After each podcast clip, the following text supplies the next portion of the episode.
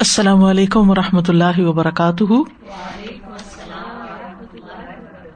نحمد ونسلی علیہ رسول کریم بعد، فاعوذ باللہ من الشیطان الرجیم۔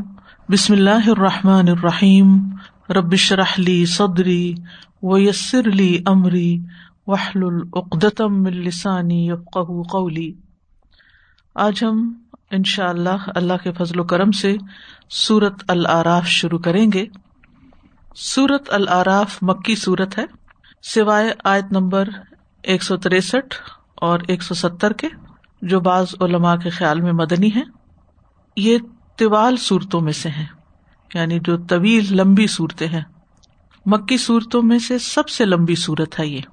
عام طور پر آپ دیکھیں گے کہ مکی صورتیں چھوٹی ہوتی ہیں، لیکن ان میں یہ سب سے لمبی صورت ہے۔ اس کی آیات کی تعداد دو سو چھ ہے۔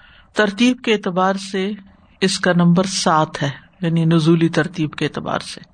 اور یہ سورت سعد کے بعد نازل ہوئی ہے۔ آغاز میں حروف مقطعات ہیں اور اس کی آیت نمبر دو سو چھ میں سجدہ ہے، جو قرآن مجید کا پہلا سجدہ ہے، ترتیب کے اعتبار سے۔ اس سورت کے کچھ اور نام بھی ہیں، اللہ آراف، کیونکہ اس میں آراف والوں کا ذکر آیا ہے، اور یہ واحد مقام ہے قرآن مجید کا، جہاں پر آراف والوں کا ذکر ملتا ہے۔ المیقات، اس میں موسی علیہ السلام کی اللہ تعالی سے ملاقات کا ذکر کیا گیا ہے۔ المیثاق، وہ عہد جو اللہ تعالیٰ نے بنی آدم سے لیا تھا، اس کا ذکر ہے۔ اور اس اعتبار سے بھی یہ صورت یونیک ہے کہ یہ ذکر اسی صورت کے اندر آیا ہے واحد۔ سورت کا جو بنیادی مضمون ہے، وہ حق کو باطل کی مارکا آرائی کے درمیان موقف کو متعین کرنا ہے۔ یعنی عربی میں کہتے ہیں اسرا بین الحق و الباطل حق اور باطل کے درمیان جو جھگڑا ہے، اس میں انسان کو کہاں اسٹینڈ کرنا چاہیے؟ کیا صورت اختیار کرنی چاہیے؟ یہ صورت اس وقت نازل ہوئی جب علانیہ دعوت دی جا رہی تھی۔ یعنی نبی صلی اللہ علیہ وسلم نے اپنی تبلیغ اوپنلی شروع کر لی تھی۔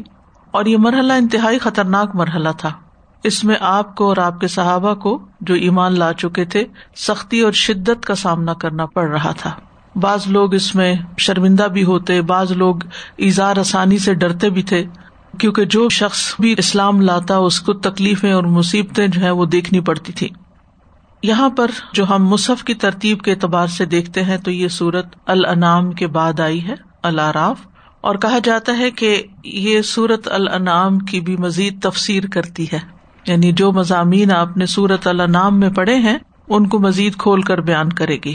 سورت النام میں عقائد کے اصول اور دین کے جو بنیادی قواعد ہیں، ان کے بارے میں مختصر گفتگو کی گئی ہے اور سورت العراف میں اس کی تفصیل بیان ہوئی ہے۔ خاص طور پر امبیا کے واقعات کے ذریعے وضاحت کی گئی ہے۔ تو سب سے پہلی آیت ہے۔ بسم اللہ الرحمن الرحیم۔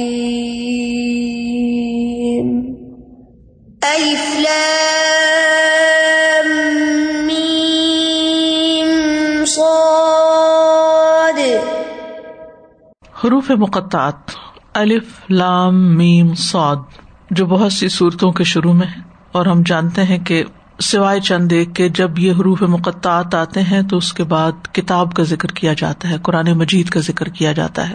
ان حروف کے معنی متعین کرنے میں احتیاط سے کام لینا چاہیے۔ بغیر کسی شرعی دلیل کے ان کے معنی جاننے کی کوشش کرنے کی بجائے خاموشی اختیار کرنا زیادہ بہتر ہے۔ لیکن بہرحال ایک عمومی بات یہ ہے کہ اس میں ان حروف کے ذریعے اہل عرب کو ایک چیلنج کیا گیا تھا کہ قرآن مجید بھی ان حروف پر مشتمل ہے تو تم اس جیسا کوئی کلام بنا کے دکھاؤ جو کہ وہ نہ بنا سکے۔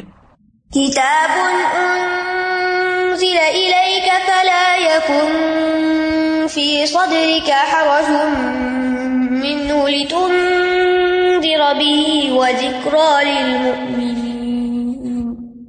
یہ ایک کتاب ہے اے نبی صلی اللہ علیہ وسلم جو آپ کی طرف نازل کی گئی ہے۔ لہذا اس کی وجہ سے آپ کے سینے میں کوئی تنگی نہ ہو۔ یہ اس لیے نازل کی گئی ہے تاکہ آپ اس کے ذریعے لوگوں کو خبردار کریں اور ایمان لانے والوں کے لیے ایک یاد دہانی ہو۔ کتاب اس سے پہلے حاضہ جو ہے وہ مقدر ہے یعنی حاضہ کتاب یہ ایک کتاب ہے۔ یعنی حاضہ جو ہے اس کا مبتدا ہے، کتاب اس کی خبر ہے۔ یہ ایک کتاب ہے ان ضلع علئی کا جو آپ کی طرف نازل کی گئی ہے۔ یہاں یہ نہیں بتایا گیا اور نہ بتانے کی ضرورت ہے کہ کس کی طرف سے، کیونکہ سب جانتے ہیں کہ یہ کتاب اللہ سبحان تعالیٰ کی طرف سے کچھ صورتوں کے آغاز میں اللہ سبحان تعالیٰ کے نام یا صفات کا ذکر کر کے بتایا گیا کہ یہ کتاب اللہ کی طرف سے ہے۔ جیسے سورت فصلت کے شروع میں آتا ہے کہ تنزیل من الرحمن الرحیم، کہ یہ کتاب اللہ رحمان رحیم کی طرف سے نازل کی گئی ہے۔ تو ان ضلع الہی کا آپ کی طرف نازل کی گئی ہے، اتاری گئی ہے۔ فلا یقن فی صدری کا حرج من ہو تو اس کی وجہ سے آپ کے سینے میں کوئی تنگی نہ ہو، حرج نہ ہو۔ حرج کا لفظ اردو میں بھی استعمال ہوتا ہے۔ حرج لغت میں اس گھنی جھاڑی کو کہتے ہیں، یا جھاڑیوں کے مجموعے کو کہتے ہیں کہ جن کے بیچ میں سے گزرنا مشکل ہو یعنی تنگ جگہ ہو۔ ہرجا کہتے ہیں، ایسی جگہ جہاں بہت زیادہ درخت آپس میں گتھم گتھا ہو رہے ہوں۔ اور ان میں چلنے والے کو باہر نکلنے کا رستہ ہی نہ پتا چلے کہ دائیں جاؤں یا بائیں جاؤں۔ تو یہاں سینے کے حرج کی بات ہو رہی ہے۔ سینے کا حرج اس وقت ہوتا ہے جب انسان کے اوپر مختلف خیالات کی الغار ہو جاتی ہے۔ یعنی جیسے درخت گتھم گتھا ہوتا ہے نا، تو اسی طرح دل پر بھی مختلف خیالات آتے ہیں کہ ادھر سے آتا ہے کہ ادھر سے آتا ہے۔ آپ ایک بات سوچتے ہیں، پھر اس کا اپوزٹ سوچتے ہیں، پھر کبھی کسی کی بات کان میں آتی ہے، کبھی کسی کا خیال آتا ہے، کبھی کچھ کبھی کچھ، تو انسان ایک ایسی اسٹیٹ میں ہوتا ہے کہ ایسے کنفیوژن میں ہوتا ہے کہ اس کے لیے کوئی ڈسیزن لینا مشکل ہو جاتا ہے، یا اس کے اوپر ایک پریشر ہوتا ہے ایک دباؤ ہوتا ہے۔ اب نبی صلی اللہ علیہ وسلم نے جب قرآن مجید کی دعوت پیش کی، تو آپ کو ہر طرف سے مخالفت کا سامنا۔ چند لوگ اگرچہ ایمان لے آئے، آپ کے ساتھ تھے، انتہائی مخلص لوگ تھے لیکن زیادہ تر جو لوگ تھے اور خاص طور پر مکہ کے جو انفلوئنشل لوگ تھے، جو سردار تھے، جو بظاہر سمجھدار لوگ تھے، وہ آپ کے مخالف ہو گئے تھے اور آپ کو طرح طرح کے نام دینے لگے تھے۔ تو ابویسلی آپ ایک انسان بھی تھے، تو آپ کے دل پر ان چیزوں کا بوجھ پڑتا تھا۔ تو اللہ سبحان تعالیٰ تسلی دے رہے ہیں کہ اس کتاب کے بھیجنے سے آپ کا دل تنگ نہ ہو کہ لوگ میری تکزیب کریں گے یا مجھے ایزا دیں گے۔ یا میرے لیے بہت پریشانیاں کھڑی ہو جائیں گی۔ اگرچہ یہ پیغام، یہ بات نبی صلی اللہ علیہ وسلم کو کہی جا رہی ہے اور آپ کو تسلی دی جا رہی ہے، لیکن آج بھی آپ دیکھیں کہ بعض اوقات انسان جب دین کی طرف آتا ہے، قرآن پڑھتا ہے، یا پھر پڑھنے کے بعد جب تک پڑھتا ہے تو امن میں رہتا ہے، جب پڑھانا شروع کرتا ہے، تو بعض اوقات بہت سی مخالفتوں کا سامنا کرنا، لوگوں کی باتیں سننی پڑتی ہیں۔ تو اس پر انسان یہ نہ سوچے یا اس بات پر پریشان نہ ہو کہ یہ میری زندگی کا موڈ اس وجہ سے ہے کہ میں دین کی طرف آ گیا ہوں۔ پہلے میں اچھا بلا تھا، میری امن امان سے زندگی بسر ہو رہی تھی۔ نہیں یعنی قرآن کی وجہ سے آپ کا دل تنگ نہیں ہونا چاہیے، کیونکہ یہ اللہ کی کتاب ہے اور یہ تو دلوں کے لیے شفا ہے اور اس کے ذریعے خیر ہی خیر آئے گی۔ لیکن یاد رکھے کہ بعض چیزیں جن کا انجام اچھا ہوتا ہے، ان کے آغاز میں بعض اوقات مشکلات بھی بہت ہوتی ہیں۔ تو کن چیزوں سے دل انسان کا عموماً تنگ پڑتا ہے؟ لوگوں کی باتوں سے۔ تو نبی صلی اللہ علیہ وسلم کے دل میں بھی جو تنگی آتی تھی، وہ مشرقین کی باتوں سے آتی تھی۔ کیونکہ وہ کہتے تھے کہ آپ جادوگر ہیں، آپ مجنون ہیں، آپ شاعر ہیں۔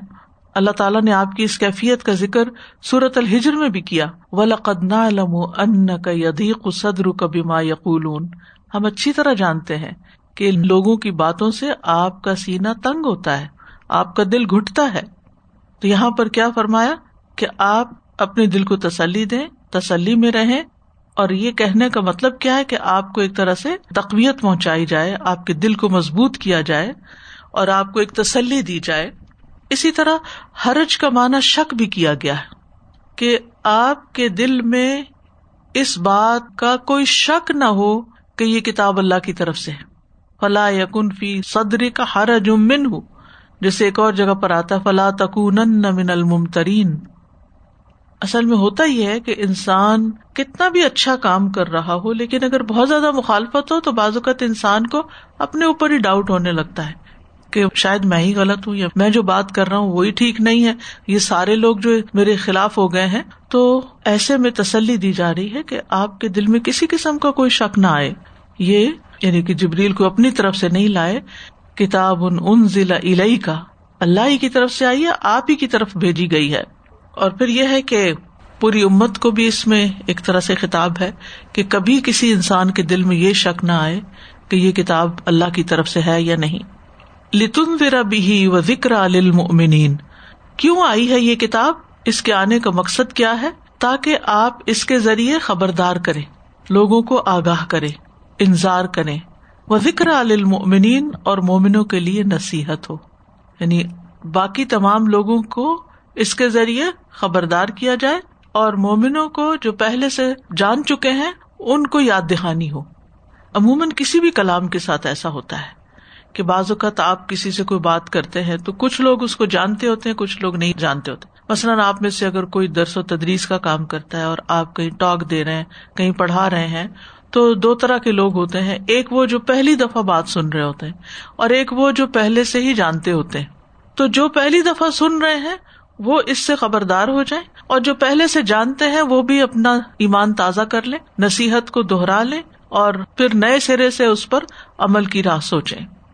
تو یہاں اس آیت کے اندر کتاب کے نزول کے دو مقاصد بتائے گئے ہیں۔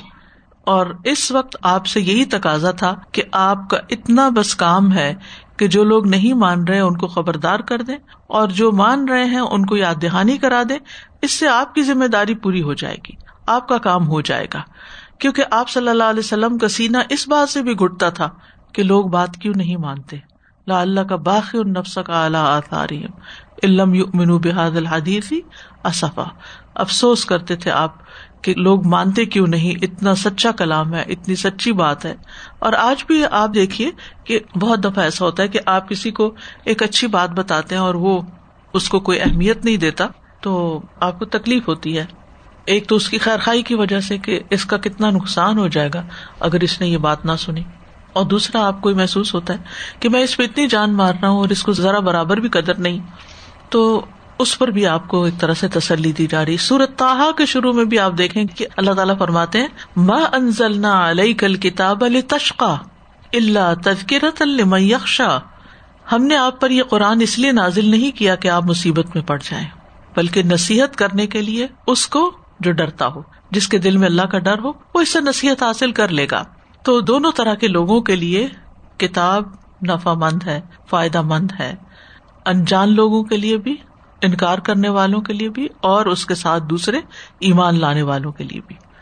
جی استاذہ جی یہ خیال آ رہا تھا کہ یہ فلاح یقن فی صدری کا ہر جن من ہوں جیسے آپ نے کہا کہ ابتدا میں ہو سکتا ہے کوئی چیز چیلنجنگ اور ڈیفیکلٹ ہو اور لیکن اپنے نتیجے کے اعتبار سے جیسے قرآن کریم کے جو احکام آ رہے تھے اس کے لحاظ سے بھی مکی زندگی میں آپ نے پریویسلی بتایا تھا کہ ود ان فیملیز ظاہر ہے کہ لوگ ایمان اور کفر کی وجہ سے ایک طرح سے الگ ہو گئے تھے۔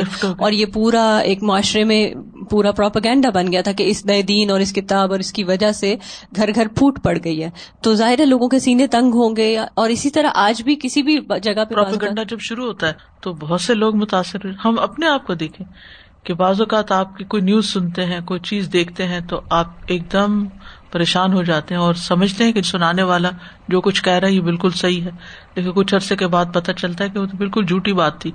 تو اسی طرح مکہ کے ماحول کو امیجن کریں جہاں آپ نے پیغام سنایا اور وہ ایک سینٹرل پلیس تھی جہاں اللہ کا گھر تھا جہاں صرف مکہ والے نہیں ہوتے تھے بلکہ آس پاس کے قبائل سے بھی لوگ آ کر طباف کرتے تھے اور جو بات وہاں کی جاتی تھی وہ ہر طرف پھیل جاتی تھی۔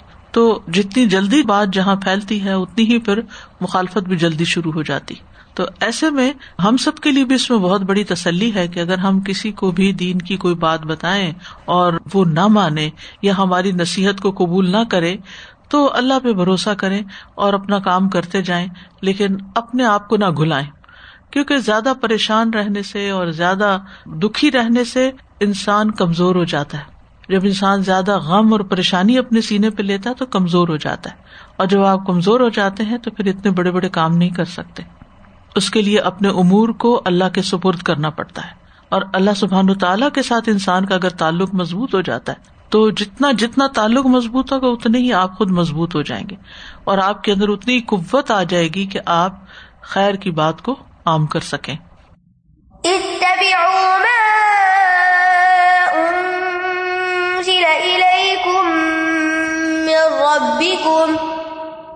ولا تتبعوا من دونه أولياء قليلا ما تذكرون۔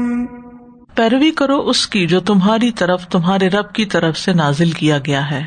اور اس کے علاوہ دوسرے سرپرستوں کی پیروی نہ کرو۔ بہت کم تم نصیحت پکڑتے ہو۔ اتبیو پیروی کرو فالو کرو۔ کس چیز کی؟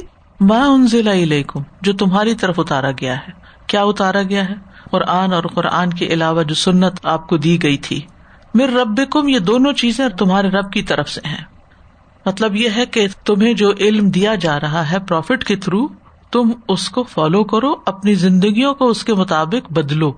تو اس سے یہ بات پتہ چلتی ہے کہ جہاں قرآن و سنت کا کوئی حکم آ جائے، تو اس کو پرائرٹی دینی چاہیے اور باقی لوگوں کی باتیں اور باقی لوگوں کے مشورے جو ہیں وہ سیکنڈری ہیں۔ چاہے کوئی کتنا بڑا اسکالر ہو، کتنا بڑا ادیب ہو، شاعر ہو، کوئی بھی ہو، اس کی پھر وہ اہمیت نہیں رہتی۔ تو ہمیشہ یہ دیکھنا چاہیے کہ کسی چیز کے بارے میں ہمارے رب کا حکم کیا ہے اور نبی صلی اللہ علیہ وسلم نے اس میں کیا کیا۔ ولا تبیو اور صرف افرمیشن میں بات نہیں ہوئی کہ یہ کرو، بلکہ نگیٹ بھی کیا گیا۔ کیسے؟ ولا تبیو مندونی ہی اولیا اس کے سوا اور سرپرستوں کی، اوروں کی پیروی نہیں کرو۔ اولیا کون ہے اولیا سے مراد یہاں پیشوا اور قائدین ہے لیڈرز ہیں۔ کیونکہ زمانے جاہلیت میں قبائلی سسٹم تھا، لوگ اپنے اپنے قبیلے کے سردار کی بات مانتے تھے۔ اس قبیلے کا کوئی جادوگر بھی ہوتا تھا، اس کے پیچھے لگے ہوئے ہوتے تھے۔ کوئی نجومی ہوتا تھا، کوئی شاعر ہوتا تھا۔ تو یہ بڑے بڑے لوگ ہوتے تھے جن کے پیچھے عوام آنکھیں بند کر کے چلتے تھے۔ اب بھی یہی ہوتا ہے۔ تو جب قرآن آیا، تو ایک سینٹرل ایک مرکزی دعوت تھی جو سب کے لیے ایک جیسی تھی، سب قبائل کے لیے۔ اب ان سے یہ کہا جا رہا ہے کہ اپنے قبیلے کے بڑوں کے پیچھے نہ چلو، بلکہ یہ دیکھو تمہارے رب نے تمہارے لیے کیا نازل کیا ہے، اس کی پیروی کرو۔ تو بعض ایسی بات ہے کہ جو حکم، جو ارشاد اللہ سبحان تعالی کی طرف سے نازل شدہ ہو اور نبی صلی اللہ علیہ وسلم کے ذریعے ہم تک پہنچا ہو، ہمارے لیے یہی لازم ہے کہ ہم اس کی پیروی کریں اور کسی بھی بات کو قبول کرنے یا رد کرنے میں ایک ہی معیار ہے۔ اور وہ کیا ہے کہ قرآن و سنت اس بارے میں کیا کہتا ہے۔ یعنی ہماری زندگیوں میں وہ چیزیں نہیں ہونی چاہیے جو ان سے ٹکراتی ہوں۔ کہ اللہ تعالیٰ کچھ اور آپ کو کہہ رہے ہیں اور آپ اپنی مرضی سے کچھ اور کر رہے ہیں۔ عموماً کس وجہ سے انسان قرآن و سنت کے حکم کو رد کرتا ہے؟ دو وجوہات ہوتی ہیں۔ ایک تو شیطان کے ڈالے ہوئے وسوسے یا جہالت، اور دوسری وجہ ہوتی ہے انسان کی خواہشات۔ یعنی انسان اپنی خواہشات پوری کرنے کے لیے، اپنے شوق پورے کرنے کے لیے قرآن و سنت کی بات کو پیچھے چھوڑ دیتا ہے۔ تو ہمیں یاد رکھنا چاہیے کہ اللہ اور اس کے رسول کے آگے کسی اور کی بات اہم نہیں۔ چاہے والدینی کیوں نہ ہو، چاہے استادی کیوں نہ ہو، چاہے کوئی کتنا بڑا اسکالر یا سائنٹسٹ ہی کیوں نہ ہو، وہ اپنی جگہ اپنی محنت کام کی وجہ سے قابل احترام ہے۔ لیکن ان کی بات اللہ کی بات کے مقابلے میں بلند یا اوپر نہیں ہو سکتی۔ اس کے تحت ہوگی۔ یعنی وہی الہی کے ذریعے جو علم ہمیں ملتا ہے، وہ سارے علوم سے ابب ہے۔ چاہے لوگ اس کو ایکسپٹ کریں یا نہ کریں، ہمارا کرائٹیریا یہی ہونا چاہیے۔ کیونکہ جب کوئی مسئلہ پیش آتا ہے نا زندگی میں، تو عموماً ہم کس کی طرف دیکھتے کہ ہمارے ماں باپ کیا کرتے تھے؟ ہم جس خاندان سے بلونگ کرتے ہیں، وہاں کیا رسم و رواج ہے؟ وہ جو بھی کرتے تھے، وہ اپنی لا علمی سے کرتے ہوں گے۔ اب آپ کو یہ دیکھنا ہے کہ جو آپ کر رہے ہیں، وہ بھی صحیح ہے یا نہیں ہے۔ کیونکہ کل آپ کا جو ٹیسٹ کیا جائے گا، یا جس پر آپ کی کامیابی اور ناکامی کا انحصار ہے، وہ یہ بات ہوگی کہ آپ نے اپنی زندگی کا کتنا حصہ اللہ کی مرضی کے مطابق گزارا اور کتنا پھر آپ نے لوگوں کی یا شیطان کی مرضی کے مطابق گزارا۔ کلیل اما تزکرون کتنا کم تم نصیحت حاصل کرتے ہو۔ یعنی بہت تھوڑی بات سمجھتے ہو، بہت تھوڑی بات پر کان دھرتے ہو، یا کتنی کم مدت کے لیے تم سمجھتے ہو، نصیحت لیتے ہو، پھر تھوڑے دن کے بعد پھر بھول جاتے ہو۔ یا کتنے تھوڑے لوگ ہیں تم میں سے جو نصیحت حاصل کرتے ہیں۔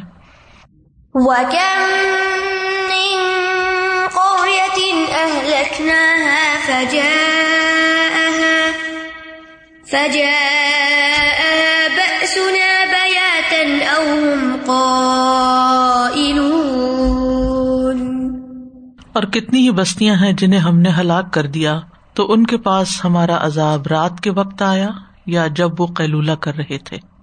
یعنی جو لوگ اللہ کی کتاب کے مطابق، اللہ تعالی کے حکم کے مطابق وہی کے مطابق زندگی نہیں گزارتے اس کی اتباع نہیں کرتے، انہیں ایک طرح سے دھمکی دی گئی ہے کہ دیکھو، تم سے پہلے، اور چونکہ مکی صورت ہے نا، خطاب ڈائریکٹ مکہ والوں سے ہے، اور اس کے بعد باقی لوگوں سے۔ کہ دیکھو، ان لوگوں کے حال سے سبق پکڑو کہ تم سے پہلے بہت سی بستیوں والے۔ کم من کریا کہا اما نہیں کہا کریا کیونکہ ام القرا تھی نا مکہ۔ تو کتنی ہی بستیاں تمہارے آس پاس ایسی ہیں کہ جن کے رہنے والوں نے ہمارے رسولوں کی بات نہیں مانی۔ ان کی مخالفت کی، ان کی تکزیب کی، تو پھر ہمارا عذاب آ گیا۔ عذاب کیسے آیا؟ کہ اہلک نہ ہم نے ان کو ہلاک کر ڈالا۔ فجا سنا بیاتن ہمارا عذاب ان کے پاس رات کے وقت آیا۔ جب اندھیرا تھا، کچھ نظر بھی نہیں آ رہا تھا۔ پہلے زمانے میں بجلی تو نہیں تھی نا؟ تو اگر بادلوں والی رات ہے تو کچھ سجائی نہیں دیتا تھا باہر گلیوں بازاروں میں کیا ہو رہا ہے۔ تو لوگ اس طرح کی محفلیں نہیں جما کے بیٹھتے تھے جیسے اب رات کو لوگوں نے دن بنا لیا ہے۔ تو رات میں لوگ سوئے پڑے ہیں، بے خبر ہیں، بے ہوش ہیں اور اتنے میں آفت ٹوٹ پڑی۔ او ہم قائلون، یا وہ قیلولا کر رہے تھے، دوپہر کے وقت آرام کر رہے تھے۔ اگر آپ میں سے کوئی مڈل ایسٹ میں رہا ہو تو آپ نے دیکھا ہوگا کہ گرمیوں کے دنوں میں دوپہر کا وقت کتنا شدید ہوتا ہے اور گلیوں بازاروں میں کتنا سناٹا ہوتا ہے۔ اب تو پھر چونکہ اے سی والی کاریں اور بہت کچھ انتظام ہو گیا تو لوگ اس وقت میں بھی نکل جاتے ہیں۔ لیکن عمومی طور پر جو صورت حال تھی اور بہت پہلے کی اگر دیکھی جائے تو دوپہر کے وقت لوگ گھروں میں ٹکتے تھے اور آرام کرتے تھے، سوتے بھی تھے۔ یعنی دوپہر کا مجھے تو اچھی طرح یاد ہے کہ بچپن میں ہمیں زبردستی دوپہر کو سلایا جاتا تھا۔ ہماری مرضی ہو یا نہ ہو سب کچھ بند کر کے لٹا دیا جاتا تھا۔ اور ہمارے تھوڑی دیر کے بعد اٹھ کے دیکھتے تھے کہ اگر امی ابا سو گئے تو ہم نکل بھاگے۔ تو اب یہ ٹرینڈ بھی ختم ہو گیا ہے۔ اب نہ دن کا پتا ہے، نہ رات کا پتا ہے۔ اور ہم نے اپنی زندگی کو خود ہی میسپ کر لیا۔ تو بہرحال ان دو اوقات کا یہاں ذکر کیا گیا کہ یہ دو اوقات آرام کے ذکر ہوتے ہیں، جس میں لوگ بے خبر ہوتے ہیں۔ تو بے خبری کے عالم میں ان پر عذاب آیا۔ اور پھر کیا ہوا کہ ہر چیز ان کی ختم ہو گئی، تباہ ہو گئی۔ اور اب اس کے بعد ان کی بستیاں جو ہیں وہ ویران پڑی ہیں۔ سورت الحج میں آتا فق من قریت اہلک نہ وہی ظالم فہی خاویت اعلی عروشہ و برم معطلتم و قصرم مشید تو کتنی ہی بستیاں ہیں جنہیں ہم نے ہلاک کر دیا، جبکہ وہ ظالم تھی تو وہ اپنی چھتوں پہ اوندھی گری پڑی ہیں۔ اور کتنے ہی کنویں بےکار اور پختہ محل ویران پڑے ہیں۔ یعنی پھر وہاں کوئی رہا بسا ہی نہیں۔ ایک نحوست چھا گئی۔ فجا احا سنا بیا تن او ہم کا تو ان پر ہمارا عذاب رات یا دن کے وقت آیا۔ اس سے یہ پتا چلتا ہے کہ اللہ کا عذاب کسی بھی بستی پر اللہ کی ناراضگی کی وجہ سے کسی بھی وقت آ سکتا ہے۔ یعنی انسان کو کبھی بھی بے خوف نہیں ہونا چاہیے۔ سورت ملک آپ رات کو پڑھتے ہوں گے، اس میں ایک آیت آتی ہے امن تم من پسمائے یخ صفا بکم الرد ادا ہی تمور۔ کیا تم اس سے بے خوف ہو گئے ہو کہ وہ جو آسمان میں ہے، وہ تمہیں زمین میں دنسا دے؟ اسی طرح اور جگہوں پر بھی اس چیز کا ذکر آتا ہے کہ انسان کو اللہ کی پکڑ سے ڈرتے رہنا چاہیے، اپنی انڈیویجل لائف میں بھی اور کلیکٹولی بھی۔ اسی لیے رات کو سوئیں تو ہمیشہ دعائیں پڑھ کے سوئیں، اللہ کا ذکر کر کے سوئیں۔ نہیں پتا دوبارہ اٹھیں گے یا نہیں، اور اٹھیں گے تو کس حال میں اٹھیں گے؟ اور کیا ہوگا؟ اسی طرح دعاؤں میں خاص طور پر جو آفیت کی دعا ہے، نبی صلی اللہ علیہ وسلم کو بہت پسند تھی، اس میں آتا ہے نا اللہ محفظ نی ممبئی یا دیا اللہ میری حفاظت فرما میرے آگے سے بھی وہ من خل بھی اور میرے پیچھے سے وہ آئی امینی میری دائیں جانب سے وہ ان شمالی اور میری بائیں جانب سے وہ من فوقی اور میرے اوپر سے وہ اعوذ بزمت کا ان اغتا المن تحتی۔ اور میں تیری عظمت کی پناہ لیتا ہوں اس بات سے کہ میں نیچے کی طرف سے ہلاک کر دیا جاؤں۔ یعنی زمین میں سنک نہ ہو جاؤں، کیونکہ یہ سارے عذاب آ چکے مختلف قوموں پر۔ تو انسان کو اس بات سے ڈرنا چاہیے کہ اللہ کی نافرمانی کرنے سے کہیں کوئی پکڑ نہ آ جائے۔ اسی طرح ہم سب کو ناگہانی آفتوں سے بھی پناہ مانگنی چاہیے۔ اللہ انی اعوذ کا من زوال نعمتی کا و تحول عافیتی کا و فجاعت نقمتی کا و جمی اسختی کا اے اللہ، میں تیری پناہ لیتا ہوں۔ اس بات سے کہ تیری دی ہوئی کوئی بھی نعمت مجھ سے چھن جائے۔ یعنی جو تون دے رکھا ہے، اس کو باقی رکھنا۔ اس کا زوال نہ ہو۔ اور تیری دی ہوئی آفیت پلٹ جائے۔ یا کوئی ناگہانی عذاب آ جائے۔ اور میں تیرے تمام غصے یعنی ناراضگیوں سے تیری پناہ چاہتا ہوں۔ پھر اسی طرح رسول اللہ صلی اللہ علیہ وسلم فرماتے تھے، ہوا اللہ کی رحمت میں سے ہے۔ یعنی ہوا آتی ہے، بادل آتے ہیں، بارش ہوتی ہے۔ تو جو سننے والے راوی ہیں، انہوں نے کہا کہ اللہ کی یہ روح کبھی رحمت لاتی ہے، کبھی عذاب لے آتی ہے۔ جب تم اسے دیکھو تو برا مت کہو، بلکہ اللہ سے خیر کا سوال کرو اور اس کے شر سے پناہ مانگو۔ آپ کو یاد ہوگا، کچھ عرصہ پہلے ہم نے وہ کارڈ چھپوائے تھے جس میں تیز ہوا چلنے کی دعا تھی کہ اللہ اس کا خیر ہمیں عطا کر اور اس کے شر سے ہمیں بچا۔ اور اس کا مقصد بھی یہی تھا کیونکہ اکثر ہمارے یہاں ایک دم تیز ہو جاتی ہیں اور انسان صرف ڈرتا رہتا تو خالی ڈرنے سے فائدہ نہیں، اللہ سے دعا بھی کرنی چاہیے۔ اور خاص طور پر جو غفلت کے وقت ہوتے ہیں نا، اس میں بھی انسان کو رک کے بیچ میں اللہ کو یاد کرنا چاہیے۔ یعنی بعض اوقات ایسا ہوتا ہے کہ ہم کسی مجلس میں بیٹھے ہوتے ہیں، سب گپ شپ کر رہے ہیں، ہنسی مذاق ہو رہا ہے، خوش ہو رہے ہیں، ہنس رہے ہیں۔ اس میں بھی پوری طرح غافل نہ ہوں۔ پھر اپنے آپ کو روکے اور اللہ کا ذکر کرے، کوئی چاہے دل میں کرے یا زبان سے کرے یا سوچے یا غور کرے کیونکہ بہت دفعہ جو مشکلات آ جاتی ہیں۔ بعض اوقات لوگ روڈ پہ جا رہے ہوتے ہیں، اچانک کوئی حادثہ پیش آ جاتا ہے، کوئی زلزلہ آ جاتا ہے، کچھ ہو جاتا ہے۔ یو نیور نو کہ کل کیا ہو جائے گا۔ فما كان دعواهم إذ جاءهم بأسنا إلا إلا قالوا إنا كنا ظالمين. جب ان کے پاس ہمارا عذاب آیا تو ان کی پکار اس کے سوا کچھ نہ تھی کہ وہ کہنے لگے کہ بے شک ہم ہی ظالم تھے۔ یعنی جب مصیبت آئی تو اپنی غلطی بھی یاد آ گئی۔ پہلے اپنی غلطی ماننے کو تیار نہیں تھے۔ پھر اعتراف کر لیا کہ واقعی ہم نے اپنے اوپر ظلم کیا اور ہم عذاب کے مستحق ہیں۔ لیکن اس وقت اعتراف کیسے کام آ سکتا ہے؟ فما کا نہ ہوں تو نہ تھی ان کی پکار، نہ تھی ان کی بات، ان کی آجزی، ان کی ساری۔ اس جا اہم سنا جب ان کے پاس ہمارا عذاب آ گیا، تو پھر وہ اپنے اولیا کو، جھوٹے معبودوں کو سب کو بھول گئے، جن کو وہ پکارتے تھے اس سے پہلے۔ پھر صرف اللہ ہی کو پکارنے لگے۔ حالانکہ وہ کیا کہتے تھے کہ آخرت میں یہ ہماری سفارش کرائیں گے، اس لیے ہم ان کی عبادت کرتے ہیں۔ جو سورت زمر میں آتا ہے نا مانا ابود اللہ علی یقر ربون اللہ ذلفا یہ تو ہمیں اللہ کے قریب کرتے ہیں۔ اور پھر ہا الا شفا اند اللہ یہ اللہ کے یہاں ہمارے سفارشی ہیں۔ وہ کہاں گئے اب سفارشی؟ تو ان کو سب سفارشی بھول گئے۔ اب ان کو صرف ایک ہی بات یاد رہی، کیا؟ ان کنہ ظالمین ہم غلط تھے۔ We were wrong we were wrongdoers ہم ظالم تھے۔ اللہ انقالو تو ان کا ظلم کیا تھا؟ ان کی سرکشی۔ پیغمبروں کی بات نہ ماننا، تکبر کا شکار ہونا، پیغمبروں کو یا دین کی بات کو حقیر سمجھنا اور نصیحت پہ کان نہ دھرنا، دنیا میں غافل ہونا۔ تو یہ بات فرشور ہر شخص کو یاد رکھنی چاہیے کہ جب اللہ کی پکڑ آ جاتی ہے نا، جیسے کل ہم نے پڑھا تھا کہ جب جان نکلنے کا وقت آتا ہے تو پھر توبہ قبول نہیں ہوتی۔ تو ایسے ہی جب کسی قوم پہ عذاب آتا ہے یا سامنے نظر آ رہا ہوتا ہے کہ اب تو میرے بچنے کی کوئی امید نہیں اس وقت انسان کہتا ہے کہ میں نے غلط کیا، مجھے معاف کر دے یار پھر معافی کا وقت نکل چکا ہوتا ہے۔ ہاں اگر کوئی شخص پہلے سے اچھا کام کر رہا ہے، اللہ سے ڈر رہا ہے، اللہ پر ایمان رکھتا ہے، نیک کام کرتا ہے، اور مرتے وقت لا الہ الا اللہ بھی پڑھتا ہے، آخری کلام۔ تو آپ سوچے آخری کلام اسی وقت ہوگا نا جب فرشتے نظر آئیں گے یعنی بالکل جانے کا ہی وقت قریب ہوگا۔ تو وہ جب لا الہ الا اللہ پڑھتا ہے تو اس پر جنت ہے۔ لیکن ظالم لوگ آخری وقت میں اگر لا الہ الا انت سبحانہ کا انی کن تم ظالمین پڑھے تو وہ فائدہ نہ دے گا۔ ہاں زندگی میں اگر توبہ کرتے ہیں، استغفار کرتے ہیں، تو اس سے فائدہ ہو سکتا ہے۔ آیت نمبر دو اور تین جب پڑھی تو میرے بار بار آنکھوں میں یہ اسٹرائک کر رہا تھا کہ ان ضلع الہی کا اور ماں ان ضلع الہی کم تو انزال ہم نے پڑھا کہ اوپر سے نیچے جو چیز بھیجی جاتی۔ تو وہ ایک خیال آ رہا تھا کہ اللہ سبحانہ تعالیٰ دا ہائر اتارٹی جب وہ کوئی کلام، حکم جو بھی کچھ بھیجتے ہیں یہاں کہا جا رہا ہے کہ اتبیو اور جو اس کے خلاف ہے، لا تتبیو باقی لوگوں کی بات نہ مانو۔ اور اب یہاں ان دونوں آیات میں اسی کی ایک میگنیفیسنس کا ایکسپریشن ہو گیا کہ اگر کوئی نہ مانے تو یہ عذاب بھی اللہ سبحانہ تعالیٰ کے حکم سے اوپر سے ہی آنا ہے یعنی خواہ اس کی مظہر اس طرف رائٹ لیفٹ بھی ہو تب بھی یہ اللہ سبحانہ تعالیٰ کی طرف سے ہے۔